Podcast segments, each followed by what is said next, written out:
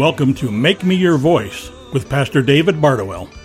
These messages are intended to deepen your faith and trust in a living God who speaks to us with hope and reason. Today's message comes to us from the Gate Christian Bible Church in Orange County, California. In 146 BC, Greece fell to the Roman Republic at the Battle of Corinth. Augustus Octavian, the grandnephew of Julius Caesar, became the first emperor of Rome. Then his stepson Tiberius took the throne in 14 AD, and Tiberius was the emperor of Rome during the life of Jesus.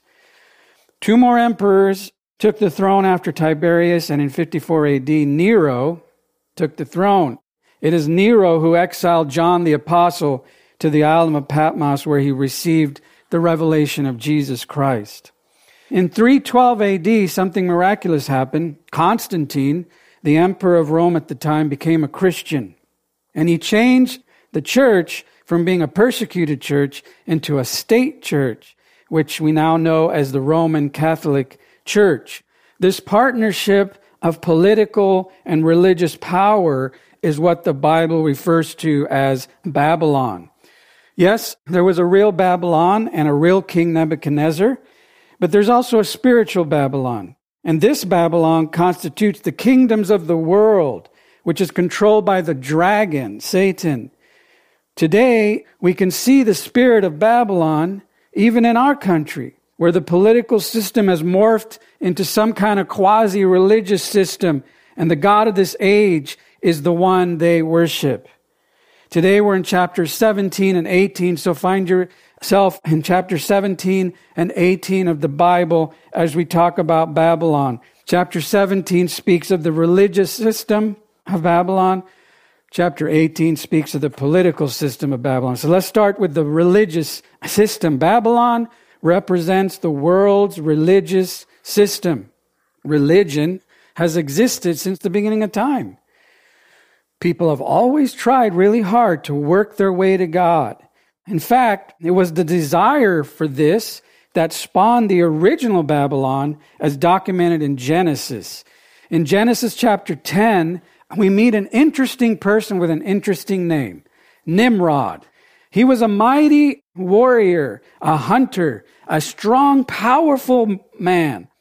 He birthed a kingdom called Babel. The people of this kingdom, Babel, forged together to build a what? A tower. They wanted to reach heaven, which is religion. They wanted to make a name for themselves, the Bible says. Now, God did not look with favor on this endeavor, so what did he do? He confused their language, and they couldn't build it, and they scattered all over the world. And then God called a man named Abraham to leave his land, to leave his family, to follow the Lord. And he believed God, and he was credited to him as righteous because of his belief in God. And Abraham has become the father of our faith. And from this point on, as the whole Bible is the story of the kingdom of God versus the kingdom of this world, Babylon. And in Revelation 17 and 18, an awesome thing happens. The kingdom of Babylon will meet its demise. And it begins with the religious Babylon. So turn in your Bible to Revelation 17, and let's go through this. There's a lot of imagery in here. I won't be able to have time to deal with all of it, but let's talk about the important things. Chapter 17, remember last week we talked about the beast, which is the world leader, the Antichrist, and his false prophet, which is the religious leader. And then they're all controlled and given power by the dragon Satan. And chapter 17 begins, then one of the seven angels who had the seven bowls, which are wrath, God's wrath, came and spoke with me, saying, come here, I will show you the judgment of the great harlot or prostitute who sits on many waters. And that means that it's nations. The harlot is a prostitute, not a real prostitute. The imagery here is one of idolatry, okay? So verse 2, with whom the kings of the earth committed acts of immorality. That word immorality, porneo, it's a picture of sexual immorality. Those who dwell on the earth were made drunk with the wine of her, the prostitute's immorality. And he carries me away. So John is carried away by an angel in the spirit into the wilderness. And I saw a woman sitting on a scarlet beast full of blasphemous names, having 7 heads and 10 horns. Who's that? That's the Antichrist, the beast, the world leader. So we have here the prostitute, which is the religious system, in bed with the political system. The woman was clothed in purple and scarlet, and those are rich. There's a material wealth of this system, and adorned with gold and precious stones and pearls, having in her hand a gold cup full of abominations. So this gold cup is enticing. And every time I read this, sadly, I think of the Statue of Liberty, dressed up there, holding a gold cup in her hand. I don't know if there's anything there. And then on her forehead, now remember, the forehead is meaningful because the mark of the beast happens either on the forehead or on the hand. The sealing of the 144,000 happens on the forehead. There's a comparison going on here. For her forehead, a name was written, a mystery, Babylon the Great, the mother of prostitutes and of the abominations of the earth. That's quite a description. And then verse 6, I saw the woman drunk with the blood of the saints. There's persecution going on. With the blood of the witnesses of Jesus. When I saw her, I wondered greatly. And the angel said to me, John speaking, why do you wonder? I will tell you the mystery of the woman and of the beast that carries her. So the beast, the political system, is carrying the religious system. Carries her, which has the 7 heads and the 10 horns. The beast that you saw was and is not, and is about to come up out of the abyss and go to destruction. And those who dwell on the earth, remember there's a difference between dwelling on the earth and being a dweller of heaven, God's kingdom. Those who dwell on the earth, whose names has not been written in the book of life from the foundation of the world, will wonder or marvel when they see this beast. See this person, they will worship him, that he was and is not and will come. Now that's a play on words, right? Because who's Jesus? The one who was and is to come. This one was and is not to come. He's an antichrist. He's a false Christ who Jesus warned us of. Here in the mind, which was wisdom, the 7 heads and 7 mountains on which the woman sits. Many people think this refers to Rome, because Rome is known as the city that's built on 7 hills. There are 7 kings, 5 have fallen. What he's seeing, obviously, the 7 emperors up till Nero, and John is being on the island. And then it says 5 have fallen. So 5 of those emperors had died, but one is yet to come. So if you look at that as a preterist view, which means that it happened historically, you might say this could be Constantine, it could be another emperor. Or if you look at it futuristic, it could be pointing to the Antichrist. I believe that's what's happening here, the one to come. And when he comes, he will remain a little while. The beast, which was and is not, is himself also an 8th emperor to come, and is one of the 7, and he goes to destruction. So what that means is this person will have the same and more power than Rome's emperors. And it's given to him by the dragon, the devil. The 10 horns, which you saw, are 10 kings who have not yet received a kingdom, but they receive authority as kings with the beast for an hour. That's talking about a 10-king alliance. And these have one purpose, and they give their power and authority to the beast. So what this is a 10-nation alliance. I found an article, 2018, a Politico article. In the article, it said, French President Macron will bring together a 10-nation coalition to prepare European armed forces to take action in emergencies. Could that be the 10 kings that come alongside whoever this leader is today? And by the way, to add on to that, the Pope just came out and is supporting and promoting Joe Biden's slogan, Build Back Better. We have the religious establishment with the political establishment. Is that ironic? I don't know. Now let's continue in verse 14. This nation, this alliance, will wage war against the Lamb, Jesus. And the Lamb will overcome them, obviously, because Jesus, even when he's taking a nap, is way more powerful than anybody else. Because he is the Lord of lords and the King of kings. And those who are with him, are you with him? Are the called, the chosen, and the faithful. And he said to me, John, the waters which you saw where the prostitute sits are peoples and multitudes and nations and tongues. So again, the seas, the waters represent nations. And the 10 horns which you saw on the beast, these will hate the harlot. So it's interesting. They're in bed together for a time, and when the political system is finished with the religious system, they get rid of it. Will hate the harlot, will make her desolate and naked, and eat her flesh, and will burn her up with fire. For God has put it in their hearts. See, God is totally in control of all this, to execute whose purpose? His purpose, by having a common purpose. Same with when God dealt with Babel and scattered them, that was his purpose. And by giving their kingdom to the beast, until the word of God will be fulfilled. The woman whom you saw is the great city, many believe that's Rome, which reigns over the kings of the earth. I don't think it's ironic that we're seeing this happen in our world today. Now, I can't sit here today and say that what's going on between the religious establishment and the political establishment is fulfilling this, but you can't avoid seeing the comparison and the Spirit speaking to our hearts. So that's the first thing. Babylon represents the religious system, but Babylon also represents the world's political system. And it's interesting to me that 17 comes before 18, because God deals with the religious Babylon first.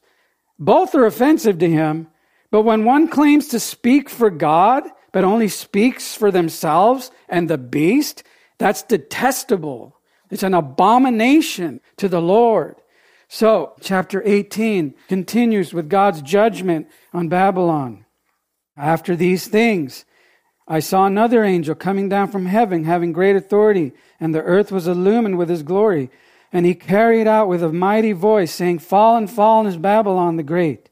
She's become a dwelling place of demons and just gross, unclean, dirty things. And it's a picture of what Isaiah and Jeremiah wrote about Babylon. For all the nations, the unbelievers, the people who are of the sea, of this world, of the waters, they have drunk of the wine of the passion of her immorality. The kings of the earth have committed acts of immorality with this nation, this political system, and the merchants of the earth have become rich because of her sensuality. They bought in. They drank of the cup. I heard another voice from heaven saying, Come out of her, my people, so that you will not participate in her sins and receive her plagues. God doesn't want you to be participating, koinonia, with the world. He wants you to preach the gospel to the world. He doesn't want you to participate in the world's abominations. And he doesn't want you to promote the world's abominations. He wants you to speak against the kingdom of this world. Church, wake up. Okay, when you see these things happening in our political system, it's gross. It's not of God. That's not to say everyone in politics is against God. But the system itself is anti-Christ. For her sins have piled up as high as heaven. And God, this is one of the most important things in this whole thing I'll say today that God says. God has remembered her sins. See, those who dwell on the earth, who support and promote and participate in the kingdom of this world, God remembers their sins.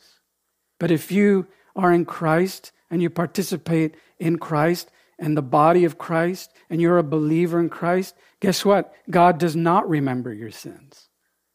for her sins have piled up. Pay her back, even as she has paid, and give her double the retribution according to her sins. Verse 7, to the degree that she glorified herself and lived sensuously, to the same degree give her torment and mourning, for she says in her heart, and he's speaking of Babylon, particularly the political system, I sit as a queen, and I'm not a widow, and will never see mourning. Pride comes before a fall, ladies and gentlemen. And the pride that you see, the blasphemy, the mocking of God and his people, God will take vengeance. For this reason, in one day, a short time, her plagues will come, pestilence and mourning and famine, and she will be burnt up with fire.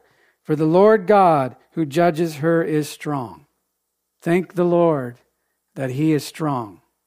Imagine how John felt. He was isolated and persecuted. He had no friends, no family, no church.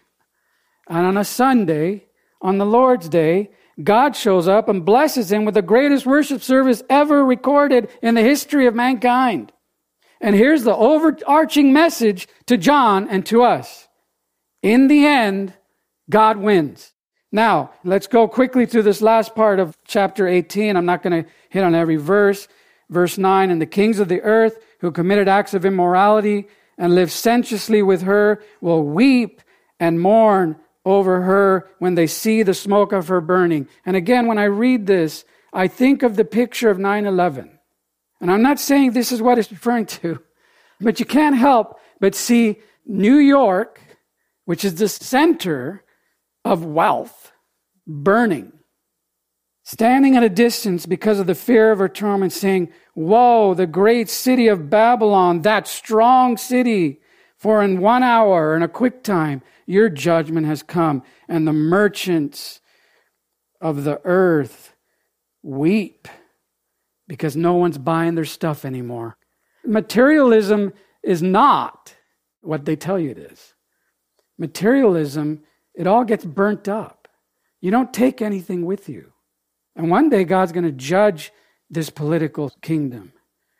And the people who drank of the cup, they will drink of the cup of the wrath of God. That's why Jesus said, Father, if it be your will, take this cup from me. But nevertheless, not my will, but your will be done. Jesus drank of the cup of God's wrath so that those who believe in him will drink of the cup of God's life. But if you don't drink of the cup of God's life, you're going to be drinking what the nations are going to be drinking. And then I'm going to jump to verse 20. Verse 20 says, rejoice over her, O heaven, and you saints, and apostles and prophets, because God has pronounced judgment for whom? You. God stands up for you.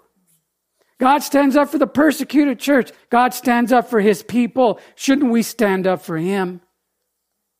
Then a strong angel took a stone, like a millstone, and threw it into the sea. And the Babylon, the great city, was thrown in violence and won't be found any longer. And the sounds of harps and musicians, all the stuff. I love music. When I read this, I think of the Titanic. They're still playing and they're sinking. The flute players and trumpeters will not be heard in you any longer. And the light of a lamp will not shine in you any longer. You were deceived by their sorcery. And in her is found the blood of prophets and of saints and of all who have been slain on the earth. And that's, ladies and gentlemen, the next chapter is when Jesus arrives. Here's the point. There can't be two kingdoms that exist forever. I mean, God will allow this to happen for a time, but in order for God's kingdom to come to earth, Satan's kingdom, Babylon, needs to be destroyed. One day, the scales will be balanced. All wrongs will become right, and God will take vengeance against those who harmed his kids. And here's what you want to know. Wait till Daddy gets home. Last, both Babylons will be destroyed in order for God's kingdom to reign. This is one of the greatest verses in the Bible, Revelation 11:15. Read it with me. Then the seventh angel sounded, and there were loud voices in heaven saying, the kingdom of the world has become the kingdom of our Lord and of his Christ, and he will reign forever and ever. Right? Hallelujah. When Handel, George F. Handel, read this, he wrote one of the most incredible choral pieces in the history of the world, the Messiah. And Hallelujah Chorus is how it ends. From Genesis to Revelation, the battle of these two kingdoms have continued. Satan gained power for a while when Adam and Eve handed him over the keys to the kingdom. But at the appropriate time, God sent his Son into the world to save us. But one day, he will come to judge the world. The kingdom of the light has overcome the kingdom of darkness. We have been transferred from Satan's kingdom, Babylon, to God's kingdom, and we are not of this world. We will experience persecution because Jesus said, they'll hate you because they hated me first. I can't think of a better reason to be hated. The dragon, he wants to kill anything that is good. He wants to kill anything that is God's.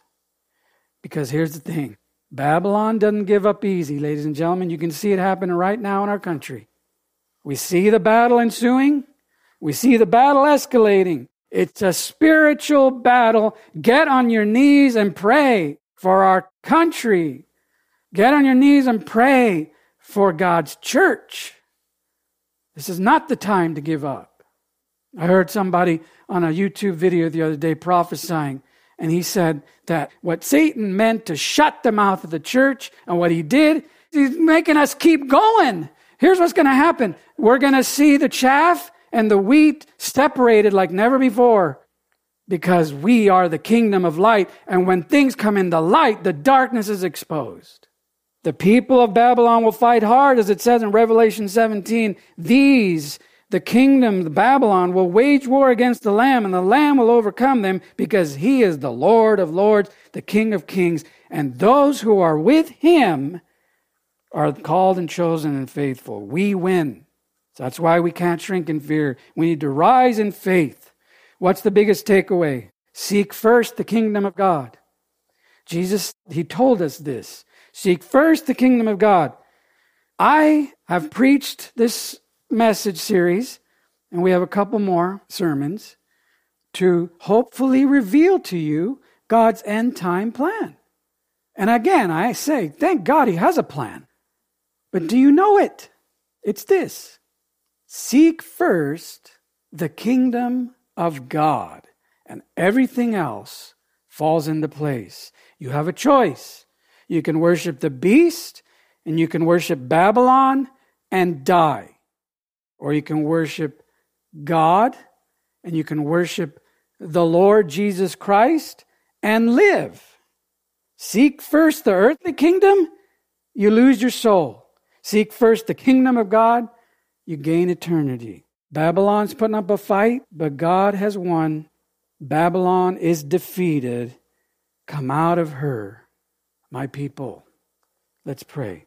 Heavenly Father, thank you for the reminder, the important reminder and the warning and the admonition to come out of her, to not participate in the things of the world, to speak against the blasphemy, to speak against the darkness, to speak against the evil, and to rise up in faith and believe that you, God, are about to do something so incredible that we wouldn't even believe it if you told us. That's what I believe. It's going to blow our minds.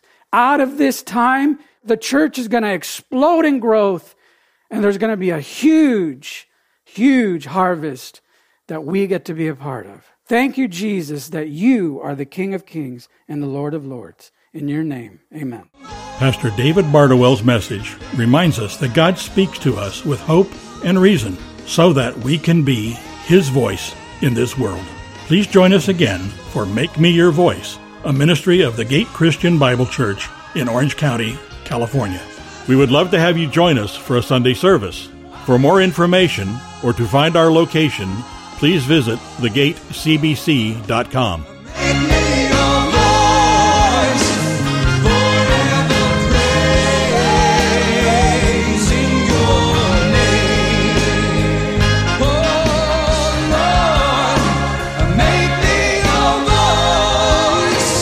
voice.